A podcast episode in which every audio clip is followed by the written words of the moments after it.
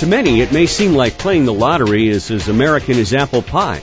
It's a common fantasy to imagine winning an enormous jackpot, and with bigger games such as Powerball and Mega Millions, those fantasies seem to keep getting bigger.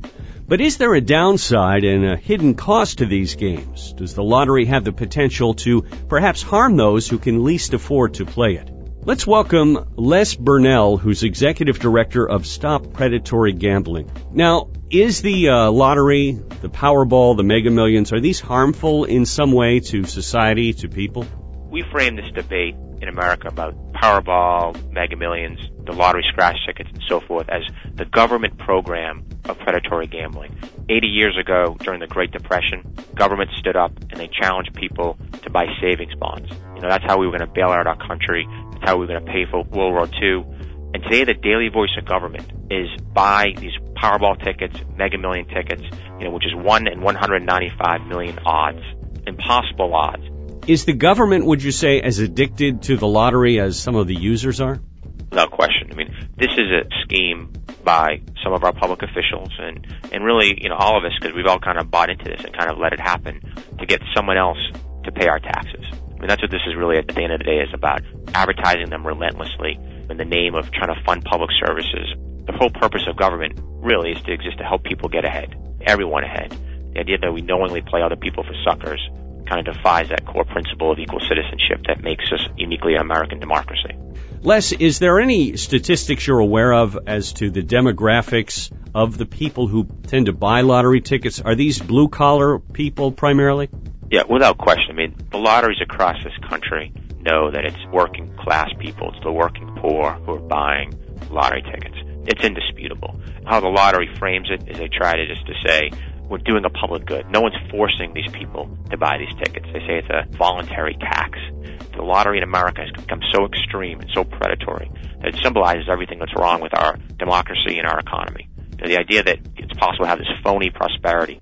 But haven't lotteries been around for centuries? And don't other countries such as Britain and Ireland have pretty famous lotteries that many people participate in? Yeah, sometimes you'll hear that argument. And there's no question. I mean, this isn't a debate about gambling. Gambling has been part of society forever. This is about promoting more and more extreme forms of predatory gambling. For example, they were saying some universities back in the colonial era in the United States were funded by a lottery.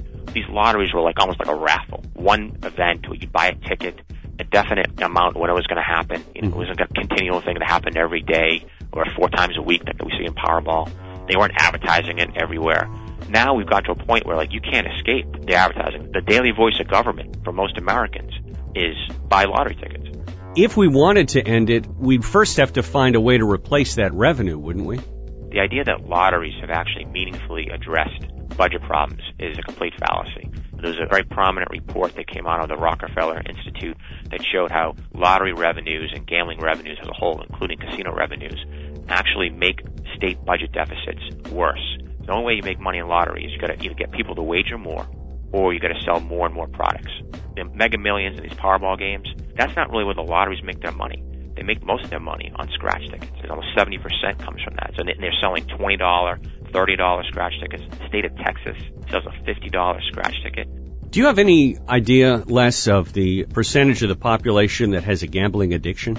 The common number that the gambling industry itself will use is that essentially four percent of the population has a gambling addiction problem. So that's one out of every twenty-five people.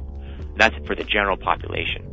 The fundamental question is, what is the rate of gambling addiction and problem gambling behavior amongst people who use lottery products and use casinos on a regular basis?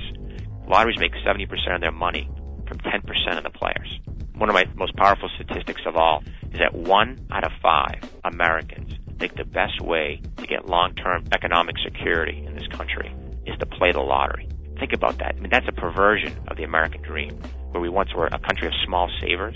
We've turned them into a nation of habitual bettors.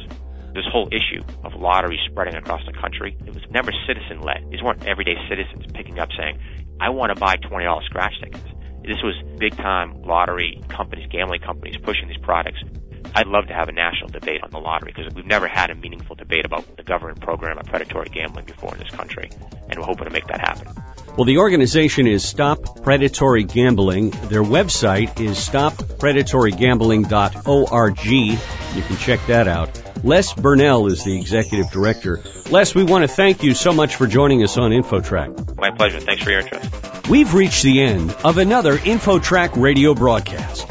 Our show is produced by Syndication Networks in Chicago, with internet services by Pear dot com. Our executive producer is Randy Meyer, and I'm Chris Whitting. Catch us next time on another edition of InfoTrack.